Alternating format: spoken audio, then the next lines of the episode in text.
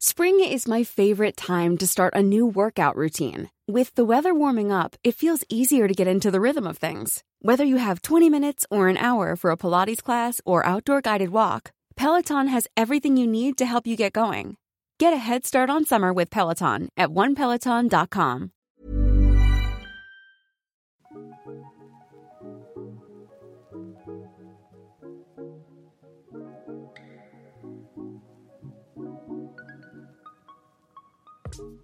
I'm Patience Adamu. And I'm Curtis Vermont. And this is The Drip, a podcast about political decision making during a racial revolution. Stay tuned as we analyze Canadian news and black issues on a weekly basis. And if you like what you hear, remember, people, subscribe. On this week's episode, we are joined by MPP Jill Andrew as we discuss some of the top headlines from the week of February 20th, including Trudeau's Liberals following through on tightening gun laws for the most part. Jagmeet's NDP calling Trudeau out on pharmacare. The housing market devolving to insanity once again. More news on Khalil Seabright and the city of Toronto. Racist instances coming from the Governor General's office. Hmm. The first migrant facility for children opens up under Biden, and plenty more. Good day, good day, good day, everybody. So, each week for Black History Month, we've had foundational conversations with Black Canadian politicians who are having an enormous impact on policy while pushing for equity, diversity, and inclusion in Ontario. We've broken bread with Councillor Arielle Kayabaga of London, Ontario, MPP Michael Coteau from Don Valley East, and Deputy Mayor Steve Anderson of Shelburne, Ontario. And today, we're quite pleased to be wrapping up our Black Political Leaders series with MPP Jill Andrew Thank you so much for having me, you all. I appreciate it. So, Jill, here at The Drip, we like to start interviews by walking through receipts. Hmm. This is more than a bio. This is a specific recollection of the work you have done around children's advocacy, women's issues, LGBTQ2 plus issues, and of course, Black folks in Ontario. Right on. So, Jill is the MPP for Toronto St. Paul's and the official opposition critic for culture and women's issues at Queen's Park. She also has the honor of being the first queer black MPP in Ontario's history. She's a certified child and youth worker, teacher, and equity advocate who holds a master's in women and gender studies and a PhD in education. She co founded Body Confidence Canada, which advocates for inclusive messaging and practices that support body diversity, and is community co owner of the world's oldest LGBT bookstore right here in Toronto, Glad Day Bookshop. She is presently fighting hard, along with her opposition colleagues, to get Doug Ford to pass 10 days sick leave ban evictions, and improve school safety in light of COVID 19, develop a Save Main Street strategy to help small businesses with rent, plus a whole lot more. So we're very, very happy that she's spending some of her valuable time with us today. Jill, welcome. Thank you, Patience. Uh, what a generous bio. And, and I can tell you that uh, since we submitted that to you, um, I have also now been appointed the Heritage Critic um, for wow. Ontario for the official opposition. So I'm I'm really honored to be stepping in uh, to not just two but now three uh, critic portfolios on behalf of my community here in St. Paul's and of course our constituents everywhere across the province. Amazing. so right off the bat, congratulations on being acclaimed as the NDP candidate for Toronto St. Paul's in the 2022 election.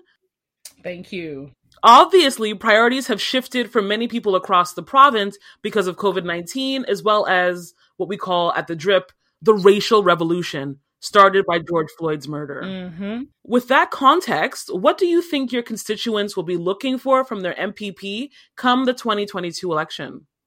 Well, you know, I think what my constituents and frankly everyone across Ontario is looking for in the next election is a leader. because, you know, if we look at, uh, you know, Doug Ford's receipts and that of his caucus, you know, we are certainly seeing a, a significant lack of leadership. You know, right now more than ever, you know, my constituents here in St. Paul's, uh, we want our vaccines. You know, we mm-hmm. want to ensure that our essential workers you know, our, our educators, our teachers, our PSWs, our, our frontline healthcare workers, everyone who is essential, all Ontario workers, especially the ones that I'm repping here, we want mm-hmm. paid sick days. Right. You know, we want access to paid sick leave because I, I got to tell you, you know, it is very difficult to place someone in the position of feeling sick and having to make that ultimate decision to leave the house, get on that bus or that train or that streetcar that frankly might be packed, mm-hmm. you know, in, in COVID 19 terms, mm-hmm. and get to work because they're afraid of losing rent or they're afraid, you know, that they won't be able to cover their rent, their mortgage, you know, buy food, meds, uh, whatever the case might be. So we need stronger protections, you know, for our communities. You know, this is one of the best, this is the best riding, for goodness sakes, in Ontario, you know, and we are diverse and we are dense, quite frankly. So, you yeah. know, we need to know that our workers are safe, those who have to leave, those who don't have the luxury of staying home. You know, on top of that, you know, over 60% of folks here are tenants, you know, uh, we have seen during COVID that, you know, evictions, for goodness sakes, like imagine, imagine being threatened with an eviction, you know, during a pandemic, right. during a time when, you know, life and death, that's what's on the menu. You know, that's what mm should be on the premier's menu as well, too. Instead, you know, they have put forth legislation like Bill 184, for goodness sakes, you know, that actually allowed at one point for it to be easier uh, for landlords to evict people you know, making it harder for people to complain, you know, uh, at the landlord tenants board if they felt they were being treated unjustly, you know, by their landlord. So I'm certainly fighting very, very hard, you know, for a no COVID evictions act. You know, I'm fighting to have a ban, um, you know, against evictions during this pandemic. You know, we're fighting for those paid sick days. We're fighting for, you know, um, we're, we're, we're, we're fighting for better housing you know and most most certainly we have to fight for our small businesses you know mm-hmm. I, I think immediately to little jamaica and I, and I have to start by this caveat you know little jamaica didn't just start falling apart because of covid-19 we have to mm-hmm. situate this you know uh, the, the situation of the eglinton crosstown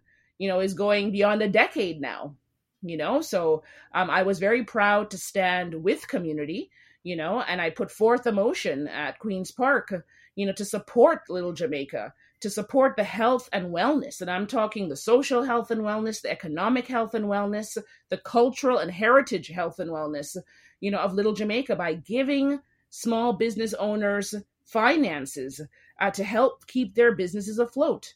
And this is part of a bigger plan, you know, our Save the Main Street, you know, plan that you mentioned in the intro, that we put forth almost a year ago for goodness sakes mm-hmm. and the premier here could have said yes you know this is the, this is the time when you take the politics out and you just look at a good plan mm-hmm. you know a mm-hmm. plan that small business owners are asking for and you put it through but no uh, the premier did not do that and now you know you travel along you know, by Little Jamaica, you travel along even more on the east side of Eglinton, you know, where I am, and you see small businesses that are empty. You see small businesses that have had to shut down. You see places that have been, you know, boarded up.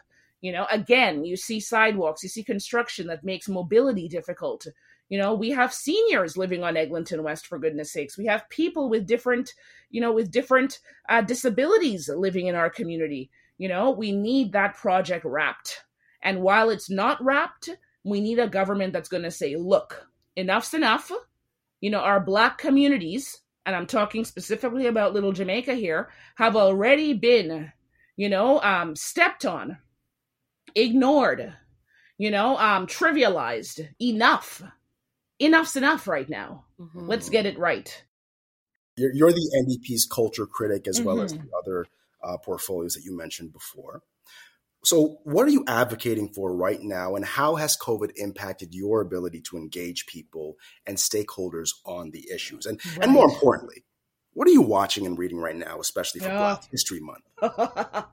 well, I, I will start by saying this: there there isn't always a ton of time to mm-hmm. watch and read for pleasure um, as I would like to, you know. Uh, but there are a few books that I keep close enough, some that I just got uh, recently. But, you know, the one book that I've been trying to get through from cover to cover, and I'm still not there yet, but, um, but I'm loving Janaya Khan's chapter, um, is Until We Are Free. you know, uh, the book that Black Lives Matter yes. uh, founders had put out. I want to say last year. Was it? I feel like it was just before yeah. uh, the pandemic that that we had. You know, we attended the book launch and whatnot. And you know, I I also I also hope to get through Zalika Reid Benta's uh, Frying Plantain. I think that is a very necessary read. Mm-hmm. Um, I think it's a read that you know allows us to to look into uh, not only her experience, but it allows us to to make connections to race, class, and gender. You know, and and really situating it in St. Paul's is pretty cool. You know, and situating it, you know, um, you know, in in our province, obviously. You know, mm-hmm. um, I had a chance to sit in on an interview. Oh my goodness, I'm gonna I'm gonna forget her name. They said this would be fun. Oh, uh, Eternity Martis. Yes, that's yeah. it. Ay, ay, yeah, ay, ay, right? That is it. Oh my gosh, Eternity. I'm so sorry. I've got a, a bad memory sometimes. Uh, but but yeah, amazing, amazing, amazing uh, author, a powerful speaker, and, that is a book that is near my near my uh, my bedside you know but but bottom line is you know what am i fighting for and how's it been with covid connecting with people um, i can tell you honestly uh, connecting has been tough it's been tough i mean obviously we use zoom you know uh, we're, we're using social media uh, i've been making a lot of calls i mean we always call i always call constituents to see how they're doing regardless of the pandemic or not uh, but i've i've made an extra effort because we have to stay connected as best we can you know, mm-hmm. during this time of great uh, social isolation. But what COVID 19 has also exposed, you know, is, is, things like even having a cell phone with data, for goodness sakes. Right. You know, having internet, having access to be on social media is something that not all of us have you know i mean we're certainly aware of the issues you know up north but but a lot of folks don't realize that that their neighbor may not be able to afford that phone with data or, or there might be differences in digital literacy you know which impact our ability to stay connected during covid it impacts your ability to get your food you know delivered at home so you don't have to be you know in in, in the big box big chain grocer you know uh fearing that there's too many people in the aisle you know what i mean mm-hmm. uh you know people are using online tools to to to to get their medical appointments for goodness sakes so we're really realizing the divide the digital divide right. between who's on and who's not on, you know? Uh, in terms of, of my culture critic, oh my goodness, I tell you. The reality is there there there aren't many artists that I have spoken to and I want to include in artists, cultural workers, you know, gig economy workers. There are not many who have not been touched, you know, significantly economically by this pandemic. You know, uh, mm-hmm. uh, we have to recognize that that many artists, you know, were already at the lower end of the socioeconomic, you know, stretch of things. You know, they were already dealing with income precarity. So imagine now, you know, being told you can't do your show, you can't do your concert live. And I get it. A lot of folks have been doing great work online. And that is generous of artists because, frankly, a lot of these performances, you know, readings, sharing of material, sharing of their cultural genius online has been free you know, but we have to ask ourselves that honest question. How is that helping the artist, you know, pay their bills? Mm-hmm. You know, so what I've been hearing from artists is, you know, they need direct funding during this time. You know, the Ontario Arts Council, you know, the government sprinkled a little bit of Ford dust and gave them some change, you know, gave them some change but that change was really more administrative uh, institutional you know what i mean mm-hmm. than to say creating more opportunities for individual artists to see some some dough so they can do their work and not have to you know give up their work in order to keep that roof over their head you know i've been talking to many cultural workers and artists who are really talking up about the idea of a basic income you know mm-hmm. uh, and and recognizing of course that basic income is not a solution it's not a full solution is what i'm trying to say you know? Um, it, it, certainly doesn't address the systemic need for us to value arts and culture you know? Uh, value uh, cultural workers and therefore pay them accordingly for goodness sakes. Um, i don't know any sector where people are expected to do more free labor than in arts and culture Mm. And that's just not fair. So, you know, I'm proud, you know, to be a member of the NDP official opposition. You know, we're pushing, you know, for an arts sector strategy. You know, I'll, I'll certainly have more to say about that uh, in the coming weeks, uh, but it's exciting.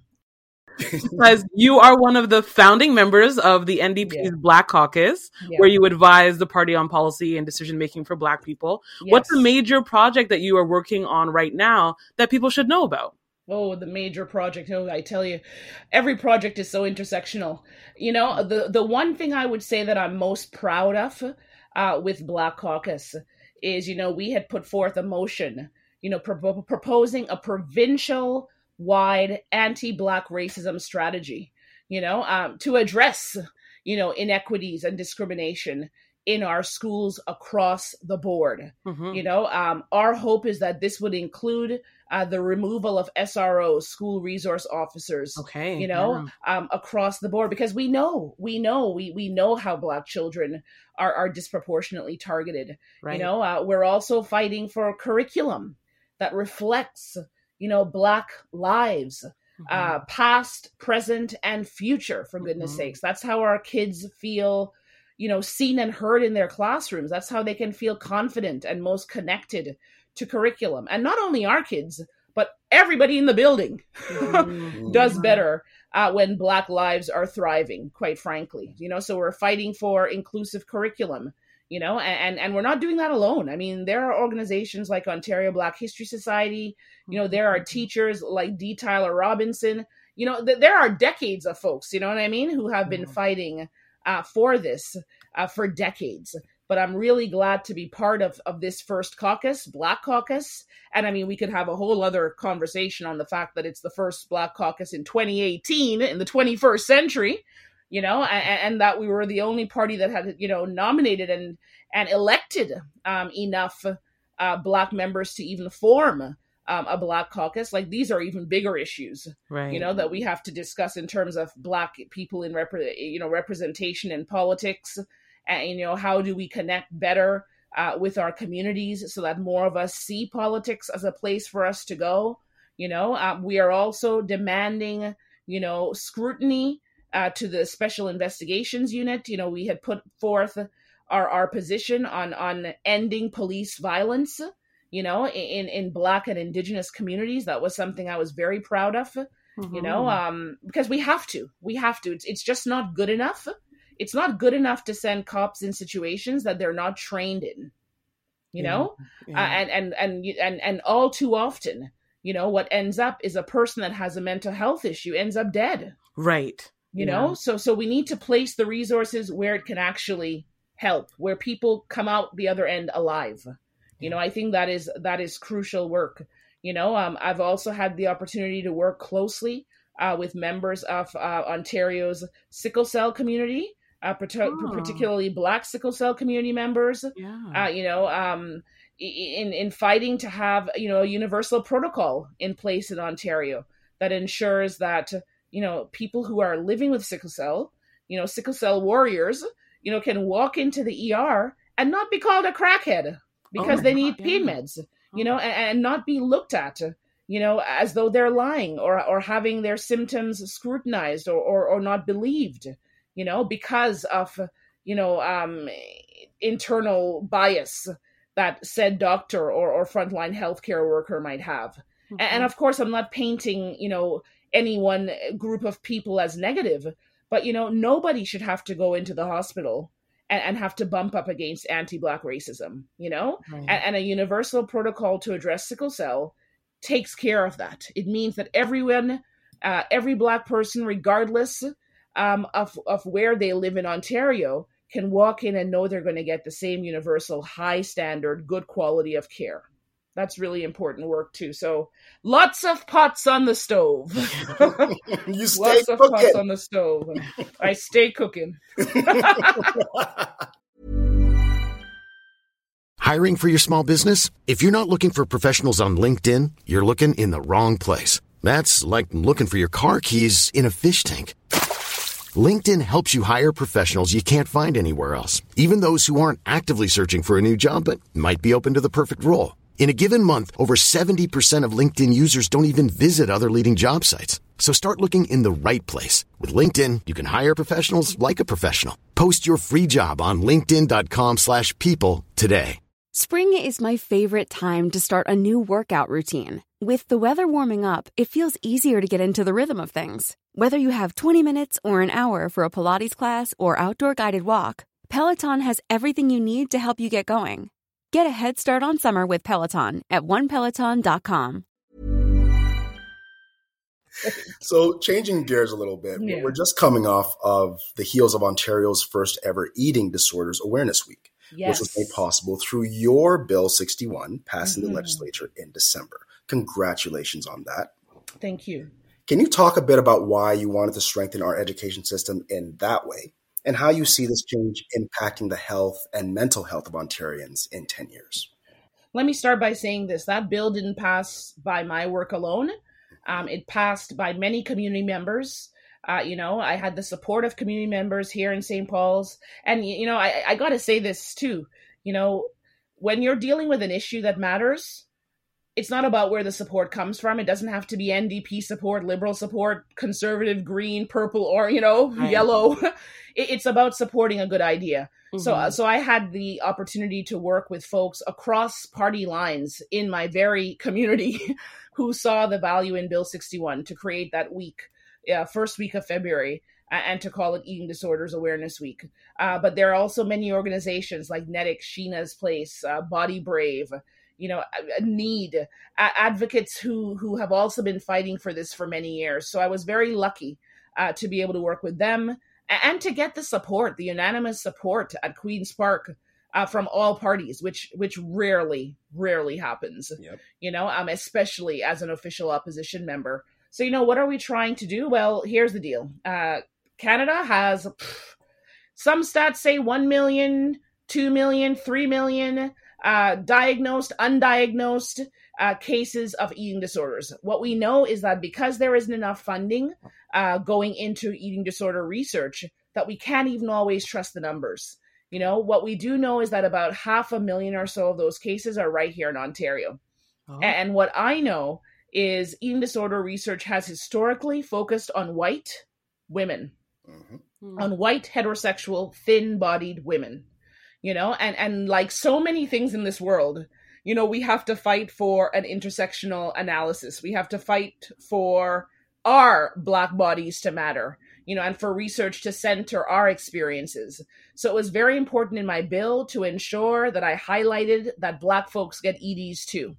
People of color get EDs as well. Trans people, you know, 2S LGBTQIA plus people, seniors, for goodness sakes, fat people have eating problems and need support. So this bill is about beginning a conversation uh, and also hopefully action uh, that will go towards changing our curriculum so we can have courageous conversations uh, in schools, in teachers' college, um, in healthcare facilities that, that treat people who are presenting and that, according to research, has have often uh, misdiagnosed or completely ignored Mm. uh, symptoms of EDs in black folks, for instance, in fat folks, because it's like, oh, you're black. you don't have an ED, or, you know, your group doesn't get EDs, or you're fat. How the heck can you have anorexia? Actually, you can, you know? Uh, so this, this work, I'm really proud of it. Uh, it was my first PMB, uh, private members bill that I put forth in 2018, uh, in December, I think, of 2018. And it took two years uh, it became law December 8th, I think, 2020. You know, and, and it's part of the bigger design, you know, whether it's education or mental health, you know, or, or even just gender equity, uh, you know, applying a race analysis. You know, this is important work. It's it's where I come from. It's it's what I believe in, and I try to make sure it's centered um, in all the work that I do you know, such as an intersectional gender equity strategy motion that I had put forth in 2019, uh, which the government's still sleeping on. you know, and you'd think they'd wake up now, especially that we've seen that women, you know, and and marginalized Yeah. groups are, are the most impacted by COVID. right. You know, now is the time for them to to take a look at my motion 89 you know which which simply asks the government to do a little more homework you know before you put forth bills like your housing bill that are putting people on the streets you know uh you know before you put forth you know um before you have an anti-racism directorate you know that that has a thousand dollar budget line or something insignificant like that and isn't doing any work to address racial profiling or carding you know by the way which are still legal in ontario. I you know i i, I gotta say the liberals forgot that in the last 15 years they had power to actually get carding off like to stop carding in ontario. I can't mm-hmm. believe that one you know? Um, a gender equity strategy you know simply says think about women think about marginalized communities. You know, do an analysis first of the bills you're putting forth in the legislature so you know beforehand who they're disproportionately going to impact negatively mm-hmm. so that you can make the right changes before you come to the table, before it becomes law and before it's too late. You know, Jill, I, I love this point that you're making about some of the unintended consequences of of policy. Yep. And and so now I wanna I wanna ask you, like we know that advocating against fat phobia and other types of body shaming is something that is really close to you. Um, but I'm wondering, in what ways has that become easier or more difficult given this pandemic that we're living through right now? You know how how has that changed because of the pandemic?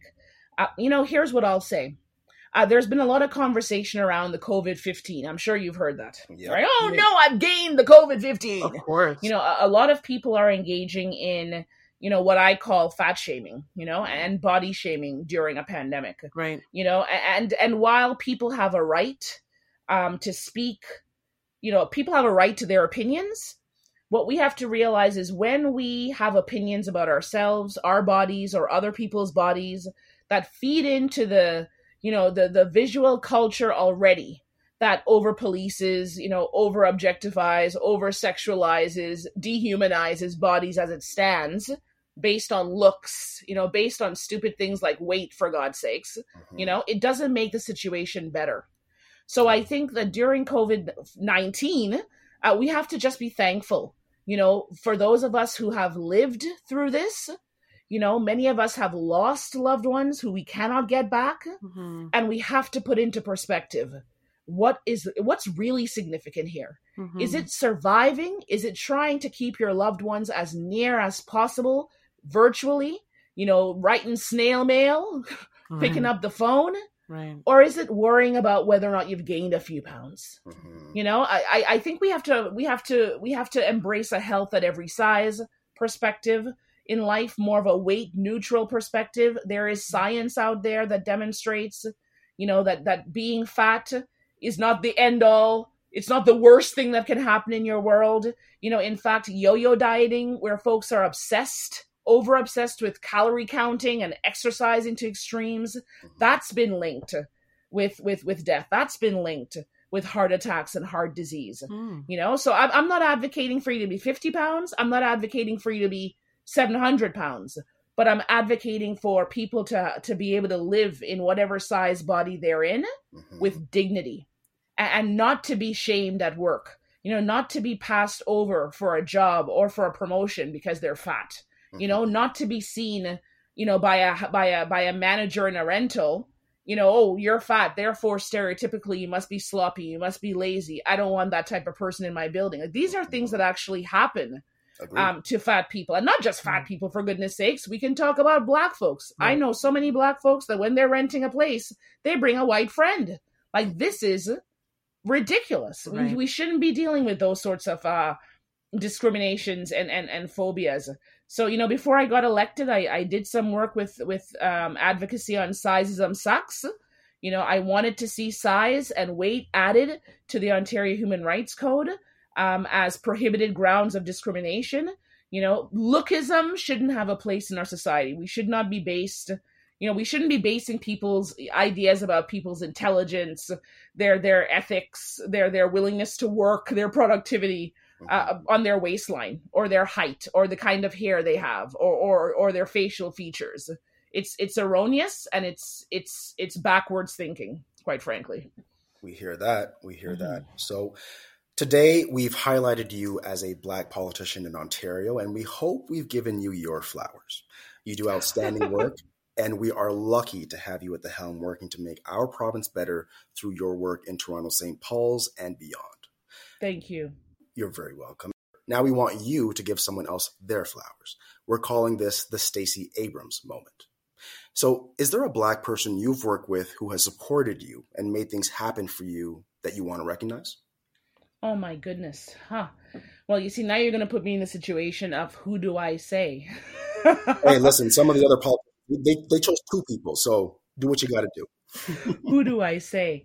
I, I, mean, first and foremost is always my mother, you know? Mm-hmm. Um, I, I would be nothing, absolutely nothing, uh, without the example that she led and that she leads um, to this day. You know, um, I also want to give a shout out to my childhood mentor, Eleanor Edwards. I met Eleanor while I was a teenager with Tropicana, and I I gotta say, mm. shout out to Tropicana workers.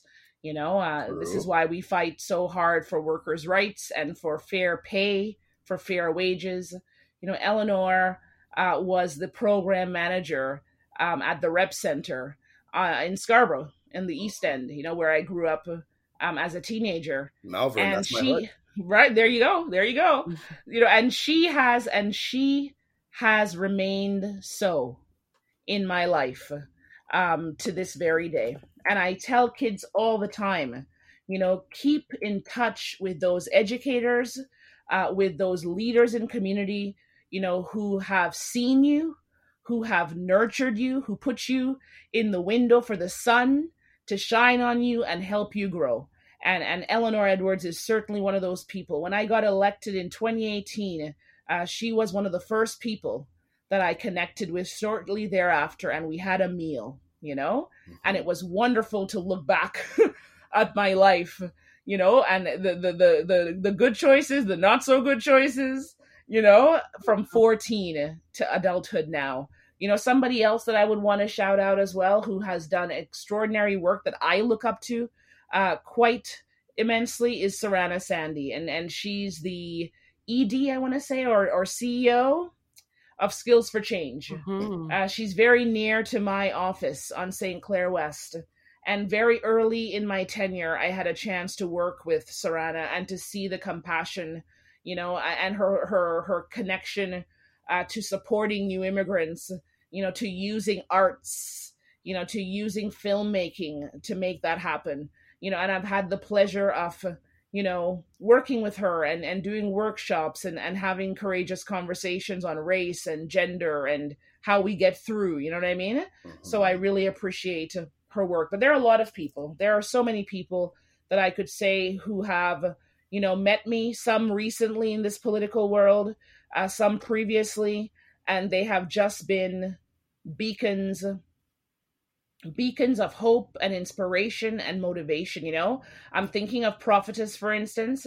You know i met prophetess where did i meet prophetess for the first time? Was it at no frills when i was campaigning in 2018 or was it at oakwood village library? I cannot remember our, our first meeting you know what i mean? Hmm. but this is a woman who has picked up tenants advocacy you know? And is a boss on tenants advocacy you know and, and and a lot of her work began during the covid crisis you know because again a lot of folks uh, predominantly black and racialized got the shorter end of the stick from this premier and from his ford government yep. you know and she, the work she's done uh, with her tenants association you know advocating for folks you know ensuring no one on her block is going hungry you know working with us with our community food table uh, she's been amazing you know? So those are just a few but i mean oh if i were to sit and go through a list i i couldn't from teachers to professors to child and youth workers to you know? Um oh my goodness to to former bosses. There's so many people that i could say um have really influenced me and and i walk with them. I i walk with them. You know i was lucky to have Zanana Akande um at my nomination meeting on february 13th Mm-hmm. You know, and, and she was the first Black woman to sit in the Legislative Assembly of Ontario and the first Black woman, period, to be a cabinet minister. you know what I mean? Yeah. Um, so you can imagine how nervous I was. Legend. uh, I was shaking like a leaf. You know what I mean? uh, but to have her support, uh, to have her guidance, to know that she will call me out when necessary, you know, and and and show me myself when necessary. Um, that's powerful. Like yeah. it is powerful, and and I'm just really grateful, grateful for all of it all of it. It's like the uh, the old adage goes, right? It takes a village not only to raise children, but truly to develop professionally and personally in all aspects of life. Oh, does it ever? Mm-hmm. Does it ever? Does it ever? It takes a village, all right. so this brings us to the end of our session. Thank you so much for for being here today, Jill. I, I really appreciate both of you uh, for having me on, and, and I'll say this as well too. You know, I appreciate your last question uh, on the who you know because mm-hmm. it's it's it's it's so important it's so important uh, for us to reflect and you know for us to pick up the phone or or an email or whatnot check in on folks you know because no one gets to where they are by themselves that's right and you know a lot of a lot of people say to me oh my god jill you're such an inspiration oh man oh man you know and and my thing is i'm i'm i'm a work in progress um, I am learning this job as I am doing it. You know, my daddy wasn't the former premier. You know, you know what I'm saying? right. You know, yeah. Real talk. Like my mother is an essential worker, a senior, uh, you know, a single parent. Uh, politics couldn't have been further, you know, from my from my vantage point, you know, at 14, 15, 16 years, you know what I'm saying? Old. Mm-hmm. So I it, it really it really means something that I'm here uh, and and if I do nothing else um, in my tenure, I mean, you know, I'm up for reelection. You know, I'm hoping to form government. I'm hoping to be part of that government. Mm. But you know, if I'm not, guess what? I was there. Yep. Yeah. And hopefully, in being there, I would have inspired other black people, especially black girls. You know, my goodness, they want to police us so much. You know, we talk loud, we're this, we're that, how we dress, how we yep. comb our hair. Yep. You know, if nothing else, I want to get more black folks elected. Uh, there's no question that you, just like you said, even if you are not reelected, even if the NDP doesn't form government, you being there is history. Right. I so was there. I was there. there. So I was thank there. you, thank you for that. And and ultimately, we'd like we'd like you to return because we think it's important to build relationships between elected officials and their constituents. Right? Agreed. And we want to build a strong dialogue between MPPs like yourself and BIPOC millennials in particular. So, uh, yes. see you soon. Thank you. See you soon. Whenever, name the time and the date. I love it.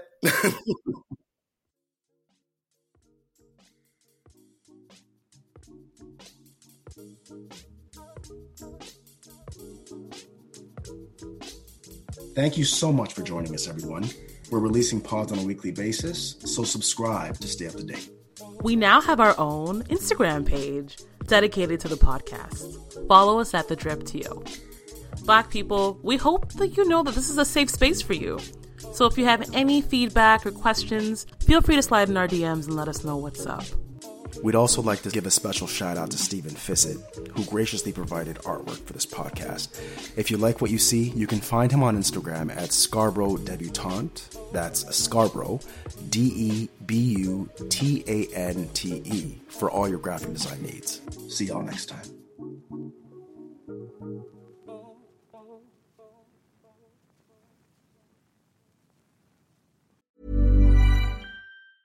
Planning for your next trip? Elevate your travel style with Quince. Quince has all the jet setting essentials you'll want for your next getaway, like European linen, premium luggage options, buttery soft Italian leather bags, and so much more. And is all priced at 50 to 80% less than similar brands. Plus, Quince only works with factories that use safe and ethical manufacturing practices. Pack your bags with high-quality essentials you'll be wearing for vacations to come with Quince. Go to quince.com slash pack for free shipping and 365-day returns.